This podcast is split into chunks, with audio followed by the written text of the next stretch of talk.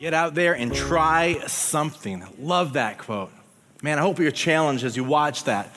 I have just thoroughly loved our Go series. It has been so much fun. Last week, even, um, I don't know if you know this, but pastors, we sometimes we peek during altar calls on purpose because we want to be able to connect. And I was so excited as I glanced over, seeing four people respond and say, "I'm considering going for one year." On, the, on a missions experience. I want God to use me wherever He wants me to go. And I was so encouraged by that. I just can't wait to see what God's going to do in the lives of those four people responding. And I know, even from talking with others of you, that God is challenging each one of us to go beyond what we have ever gone before in trusting God to help us to make an impact in the world.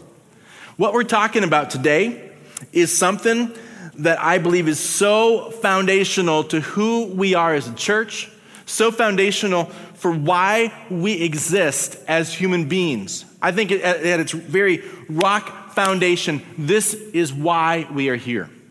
There are two things um, that Jesus, that we cannot do in heaven, that we can do while we're on earth. After we say yes to following Jesus, two things we can do. One of them is, is sin. Can't do that in heaven, still can do that if we choose to while we're on earth. And the second is to influence someone else for Christ. Now, my question for you is why do you think Jesus left us here on earth? Is it to sin? No, it's to influence other people for Christ. That's why he's given you the gifts that he's given you, the talents, the abilities, all those things. It's so much more than just so I can make a paycheck, so I can provide for my family. Those are all important things. But the reason why you're here right now, if you've said yes to Jesus, is because Jesus wants to use you to make it an impact, to have influence on other people. See, the reason why we come together on a Sunday morning isn't just so we can see our friends and to hear some great music and some great encouraging teaching. If that's the reason why we're here, we're missing out. Those are all great side benefits. It's super important. I'm glad that we enjoy being here. I'm glad that we have the amazing worship team that we do. I'm so thankful that every week our pastors, they just hit it out of the park and challenge us and encourage us. I'm so honored to have a chance to share with you today. But if we think that's our purpose for being here, we're missing out. The reason why we exist as a church is so that we can lead people into an authentic, life changing relationship with Jesus Christ. That's why we're here. And you know what? God wants to use you to influence other people to become more like Jesus. I was looking for a good definition of, of, of influence in, in the dictionary. It says, influence is the power to affect how someone develops and acts and thinks. See, God expects you to be an influence. Everywhere you go, every place you are, He expects you to be an influence for His kingdom's sake. The Bible says in Matthew 5 In the same way, let your light shine before others, that they may see your good deeds and glorify your Father in heaven. When people see you, what do they see? I, have shared before in a leadership night just how I envision our leaders. Uh, using an illustration of either a thermostat or a thermometer. Which one are you? When you go into a situation, do you just reflect the culture that you find yourself in? When you're at the water cooler at the office or break room and everyone's sharing some jokes that are a little off color, do you just join in? Because you just you're gonna reflect the same environment that you're in, but then Sunday mornings, boy, oh, we gotta kind of not say those things, right? My challenge for us every single person in our campus is to be a thermostat, be someone who sets the environment everywhere you go. When, you, when you're at the, at the office, do people respond differently because you're there? At school, do people respond differently because they see you in your neighborhood?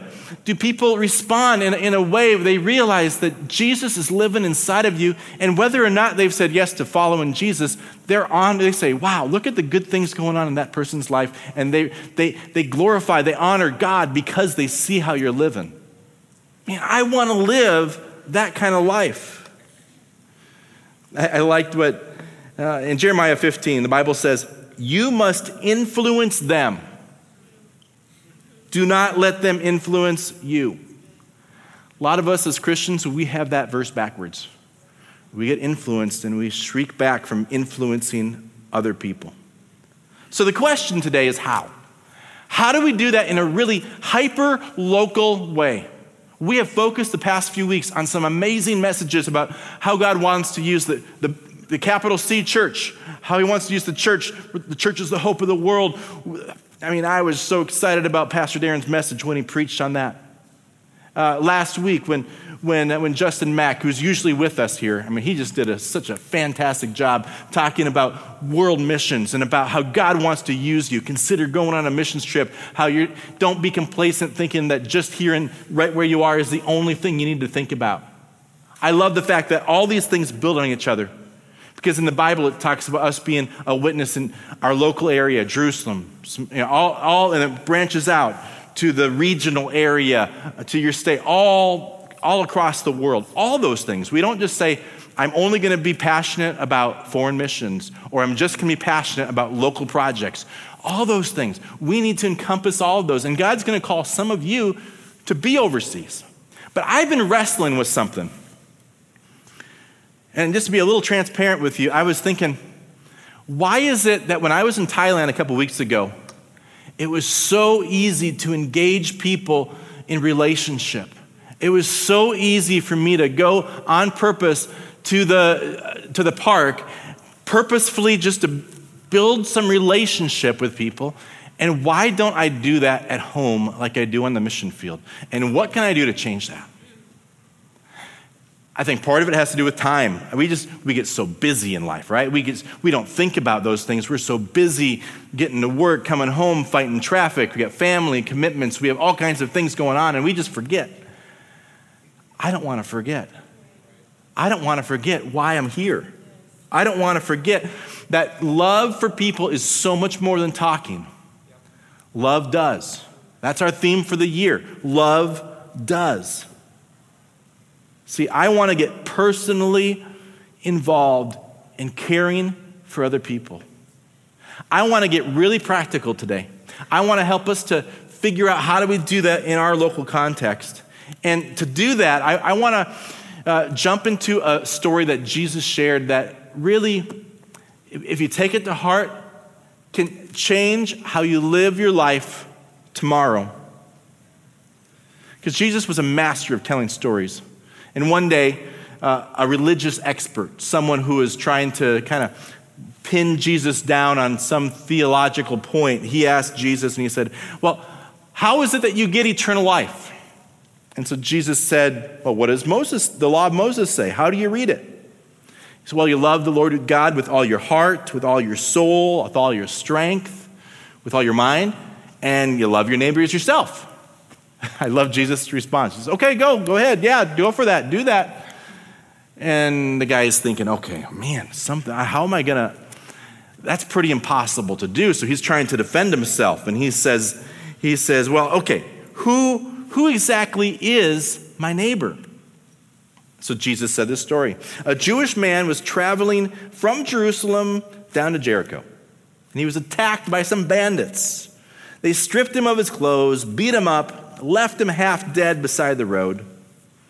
By chance, a priest came along, but when he saw the man lying there, he crossed over to the other side of the road and just, just passed him by. A little bit later on, a temple assistant walked by and he looked at him lying there, but he too, he passed him the side of the road.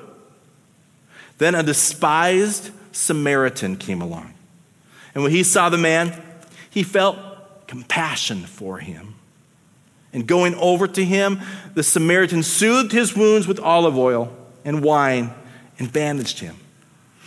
And he put the man on his own donkey, took him to the innkeeper, and gave two silver coins. And he said, Take care of this man. If his bill runs higher than this, I'll pay you whatever is whatever over the next time I'm here. Then Jesus asks this question back to this expert of the law. He said, Now, which of these would you say was a neighbor to the man who attacked who was attacked by bandits? The man replied, The one who showed him mercy. Yes, Jesus said, Go and do likewise.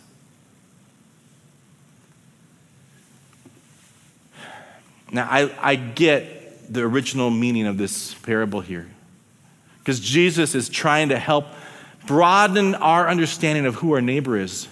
It's anyone who we meet, even someone who is despised by us because of their nationality or because of their upbringing. They're people we're supposed to reach out to. And we in America are so good at generalizing this parable. Because we're really good at saying, well, we got to love everyone. And it's just true. That's exactly the point. We're supposed to be caring about everyone that we meet. A pastor uh, once said this, I thought it was good. He said, To love the whole world for me is no chore. My only real problem is the neighbor next door. See, what if when Jesus says to love our neighbors, included in there is your actual neighbor? Your actual neighbor who lives next door. It's so much easier for me to love people who I'll never see again and invest in them. But the people that I see every single day, the people that I, I, wave to as they go to the mailbox or they're dropping off the garbage at the end of the street, those are the people that see me all the time. They're the ones who see me when I'm at my best, they see me when I'm at my worst. What if Jesus meant we're supposed to include our actual neighbors in his mission of loving our neighbors? I think he does. I think that you and I are so good at generalizing that we forget the specific. I really believe that our community, Woodbury, East Metro, can be changed one neighborhood at a time. That each one of us realizing we have this privilege of being a light in our literal neighborhood. For me, that means Brookview Village Point in Woodbury. That's my immediate neighborhood of who I am reaching out to in my community. My street, I live on a corner, Sailor Way. I, am thinking about my street, the people who I care about, the people that I see all the time, this, the kids who are running around up and down the streets and on their little, you know, go kart things that they got at Christmas time. And I'm seeing them and I'm, I want to be a missionary to my own neighborhood. I want to get to know them. I want to care about each one. I love our focus on prayer walking. For us, we included prayer driving because it's cold outside. But I love, I love us uh, going and praying and seeing our neighborhood with eyes where we're specifically saying, Lord, help me to see my neighborhood the way that you see it. What are, are ways that I can impact my neighborhood?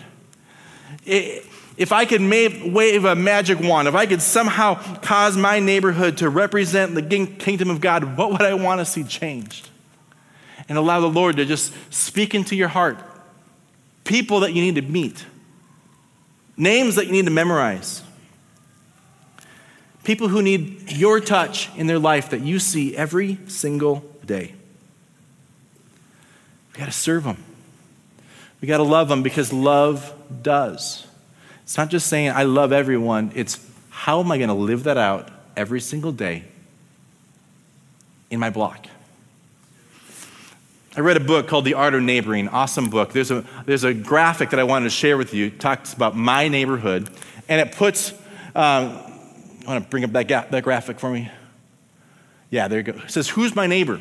And inside there is where you live. If you live in a townhome, if you live in a single family home, it doesn't matter. Put yourself in that middle box and then think about the neighbors that live around you.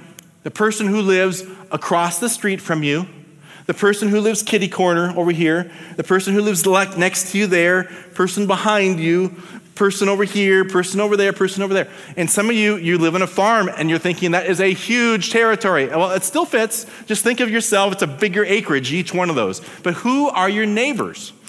When I, when I would go back to Kalispell, where Melinda's from, she grew up on a farm, and their neighbors are literally miles away, it seems like, or they're not miles, but it sure seems like that for a city boy. But they knew all their neighbors. Even though they, they, had to, they had to go on a long walk to get to each neighbor, they knew their neighbors. Who is your literal neighbor? And what I challenge you to do, just think about this. Do you, number one, do you know their name? Do you know even the names yet of the people who are around you? If I would ask for you to actually fill this out, statistics, people who wrote this book, they said less than 50% of people would actually know the names of the neighbors who are around them. And then if I ask you a second question, and I'd say, what's, what's some facts about that person? You, couldn't, you can't just say, oh, they work at, at Xcel Energy because I see their truck outside. No, it doesn't count. Like some fact that you know because you've actually talked to them. Like a fact about their life. That's the second question. And then the third one is, what are their hopes and dreams? Where you actually have a relationship where they've shared with you something deeper about their life. They said fewer than 1% of a congregation knows their neighbors on that third level. I thought, man, what if we would change that? What if we would get intentional about loving our actual neighbors? Don't get me wrong, this does not mean you still don't go to St. Paul to help out at Union Gospel Mission. This does not mean you don't go on a, on a global team. All those things, we do each one of those things, but don't forget the most local, which is the hardest, I think, because it's easy for us to forget it. Because they're there all the time. We think, oh, I can reach out to them sometime. Thailand, I only got 10 days. I better do it now. But what if we had that same urgency, that same intentionality to reach out and, and figure out who are those people around us? And to literally write down on a piece of paper, make a little tic tac toe thing, and find out who are my neighbors. Can you answer how many names do you know? So, you know what? Leading up to Easter, I think I'm going to come back and talk about this once in a while, just during announcements. I want us to actually figure out if we don't know our neighbors yet, let's be intentional. Let's think this week. Is it, it's supposed to be in the 40s on Friday. People are going to be coming out of their homes like a, a cocoon. And so come, like actually, instead of saying, "Hey man, how you?" That's what I do. Hey, how you doing, man? So good to see you. What if you can get to the point where you're saying, "Hi, Mark, how you doing?" Get their name down. And then, you know what else I found? The best way to help someone connect with you, if you're trying to build a relationship, isn't even to go uh, serve on a project that they need. That's one of the things we're going to talk in a moment. But if, if I can invite them to help me, they're more likely to say yes. If I say, hey, I got this big thing in my garage, I got to move, they'll come and help me, but they won't ask me to help them. And almost, you got to build the, the vulnerability because no one wants anyone to owe them anything right? No one wants to feel indebted, but we got to be willing to get over that and to feel indebted to someone else because it can help us to build relationships. So I want to talk five super important steps of building our levels of influence with our neighbors. And it starts super easy and it gets incredibly hard. Each step is harder than the first. So if you have some paper with you, you can write these things down. The very first one that I want you to write down is start smiling at people. Smile, wave. I can tell you, you can change someone's day by a, a simple phrase that you would say, a smile. I, have noticed Melinda's come home from Target and she is just, all of a sudden, her mood is just like, she's flying. And I said, What goes, what happened? She said, you would not believe how friendly the person at Target was. And they were just over the top friendly, and it actually changed her view of the day because she had just had four kids, five kids hanging on her, and, and, and like the, the, the checkout person was saying, Oh man, your kids are, are so well behaved, and it just made her feel so good. And all of a sudden, she's flying high because of a simple conversation that encouraged someone. The Bible says in Proverbs 15 30, a cheerful look brings joy to the heart can we be focused on bringing a cheerful look to people around us? Just so simple, so simple, but it can change someone's day. See, I was, we were at, um, at, at where was it? Red, Red Robin for dinner this past week. And we, Melinda and I were talking. And we said, man, this server, she is so good. She's, it's like the best server, server we've had for a long time.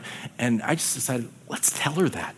And I, when we told her that she was doing an exceptional job of serving, you would not believe the smile on her face. She was so excited. Why, why keep those things back? Why don't just share those positive things with someone else and make their day? I bet you she's still thinking about it this week. It's just a simple thing to do. But those words that we share is a gateway into building relationship to go from a stranger to an acquaintance to an actual, literal, real relationship. That's the first step.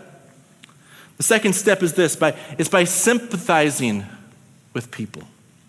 Sympathizing with people. It's, it's when you take the time to actually listen to someone, when your eyes are locked and you're engaged in conversation, and, you're trying to have some empathy and understanding what's going on in their life. The Bible tells us in 2 Corinthians 1 He comforts us in all our troubles so that we can sit in our home and close the garage. No, wait, that's, that's wrong. He comforts us with all of our troubles so that we can comfort others. So that we can leave the garage door up, so we can get to know our neighbors, so when the time is right, we can comfort others around us in our neighborhood. We can comfort others around us in church. We can comfort others in our metro area. We can comfort others in our state. We can comfort others around the world. But don't forget, he wants to use you to comfort others around your neighborhood. Being friendly is part of your job description as a follower of Jesus. Being someone who listens to your neighbors is someone, uh, it's, it's part of our job description. See, in God's economy, the greater you serve someone else, the greater your influence will be in someone else's life. I'm jumping to the third thing already. So listen, then the third thing is this you serve people. Number three, you serve people. You practice this radical idea where you care about others. If someone is having a project going on in their backyard, get involved. I remember helping a neighbor put up a, uh, you know, I, am not a construction guy by any means, but I just saw he was struggling putting up uh, the deck and he needed some help holding a piece of wood. I can do that. I can hold a piece of wood in the name of Jesus because, because, because I'm building relationship. I'm serving. Even if I got a sliver, I, I did it for Jesus. You know, it's okay. You can serve in such simple ways. I, I, started to build a relationship with one of my neighbors who just moved recently, but he was putting a fence up in his backyard. I went out and I was helping him dig fence post stuff. And, and that began to build a relationship. Begin by serving it's so important that we do that. So important. The Bible says, get this, 1 Corinthians 9 says, Even though I am free from the demands and the expectations of everyone, I have voluntarily become a servant to any and all in order to reach a wide range of people religious, non religious, meticulous moralists, loose living immoralists, the defeated, the demoralized whoever. I didn't take on their way of life. I kept my bearings in Christ, but I entered their world. I entered their neighborhood. And I tried to experience things from their point of view.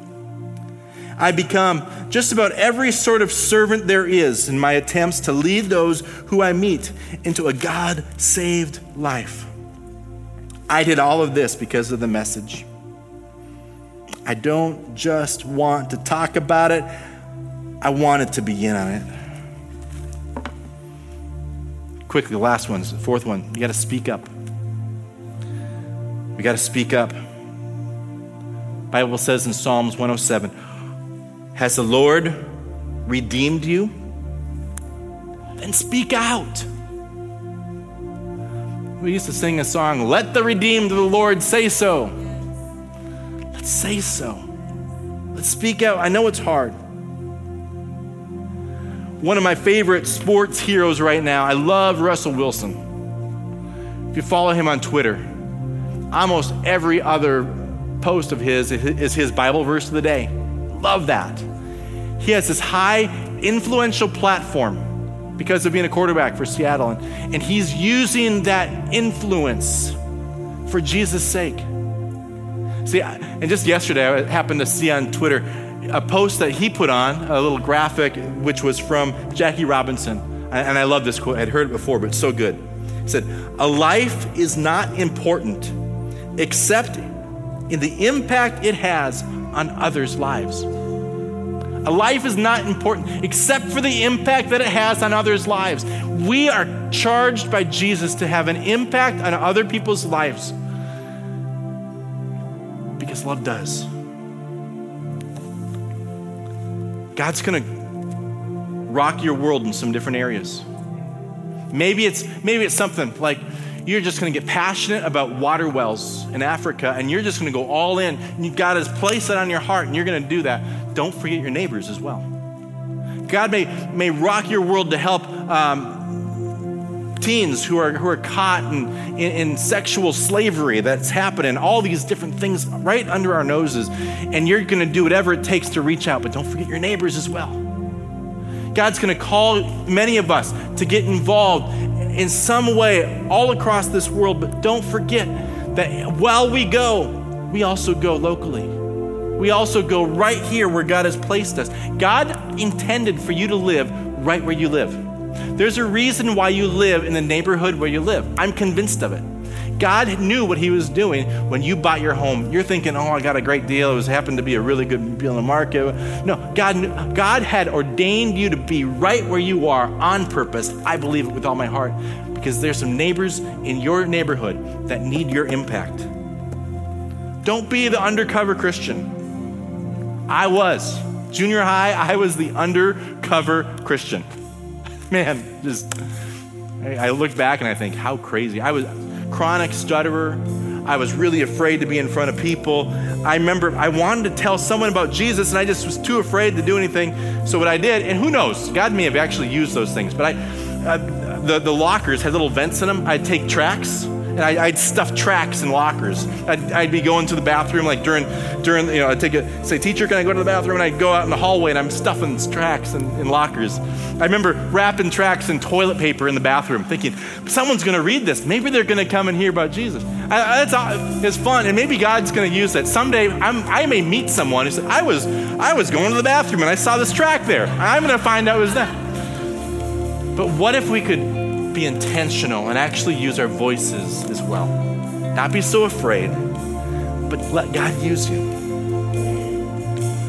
Finally, number five, by sacrificing for people. By sacrificing. This is the greatest graduate level loving there is. The great sacrifice means great impact. Think about Jesus. He is the greatest example of sacrifice in the history of the world, and he has had the greatest impact ever. I want to challenge you to sacrifice your time to engage in relationship with your neighbors. I want to encourage you, I want to challenge you to sacrifice time to help build God's kingdom here in Woodbury, in the East Metro. I am so blown away by the amazing life team members that we have many of who come in at 7 o'clock to help set this place up. I just think, wow, that is awesome. They get it. They're sacrificing their time. The people who are going and serving and Go Kids, with your kids, your kids, the ones who maybe not may not be in a good mood today, they're with them right now because they're doing it for Jesus' sake. They're doing it because they want your kids to experience more of who Jesus is. Don't forget that. They're doing I used to struggle with asking people to serve. Last week I was with Melinda. We went down to Wabasha, saw the Eagle Center, which is pretty interesting. And I was talking to a volunteer there. She said, "Oh yeah, I come down here. I live in I live in, in the Twin Cities. I drove down to Wabasha because I just love helping eagles." I thought, wow, that's really cool. I mean, I'll go visit it. It's all, go volunteer. That's, a, but don't don't make that your highest sacrifice. There are kids in our Go Kids area that are worth way more than eagles. They're worth your sacrifice of your time. They're worth the sacrifice of your energy. Serve. Start a life group. Figure out ways to serve in our community. Get involved. Don't stop. We have a local community here that needs Jesus. We have a local community here that I believe if every one of us would focus on our neighborhood, our community is going to quickly begin being reached because we have a specific focus of these eight families that are right around us and let it expand and expand and expand. We often say, I want to do something, so I, will say I love everybody. Well, you got an assignment. You got eight people to love, eight families to love around you. Let's do it, guys. Let's love people. Let's show God that we really care, that we're willing to sacrifice. Even if it means we have to do one less sporting event with our kids, so we're home once in a while so we can engage our neighbors. Let's do it. The Bible says, last verse, Ephesians 5, make the most of every opportunity in these evil days. This is our time, guys, right now. This is our moment. We are here on purpose. Let's not miss it. Let's be people who go. Let's be people who say, I'm gonna, I, love does. It doesn't just talk. We're gonna go. We're gonna do. We're gonna get involved. We're gonna memorize some names. We're gonna engage in relationship because love does because love does.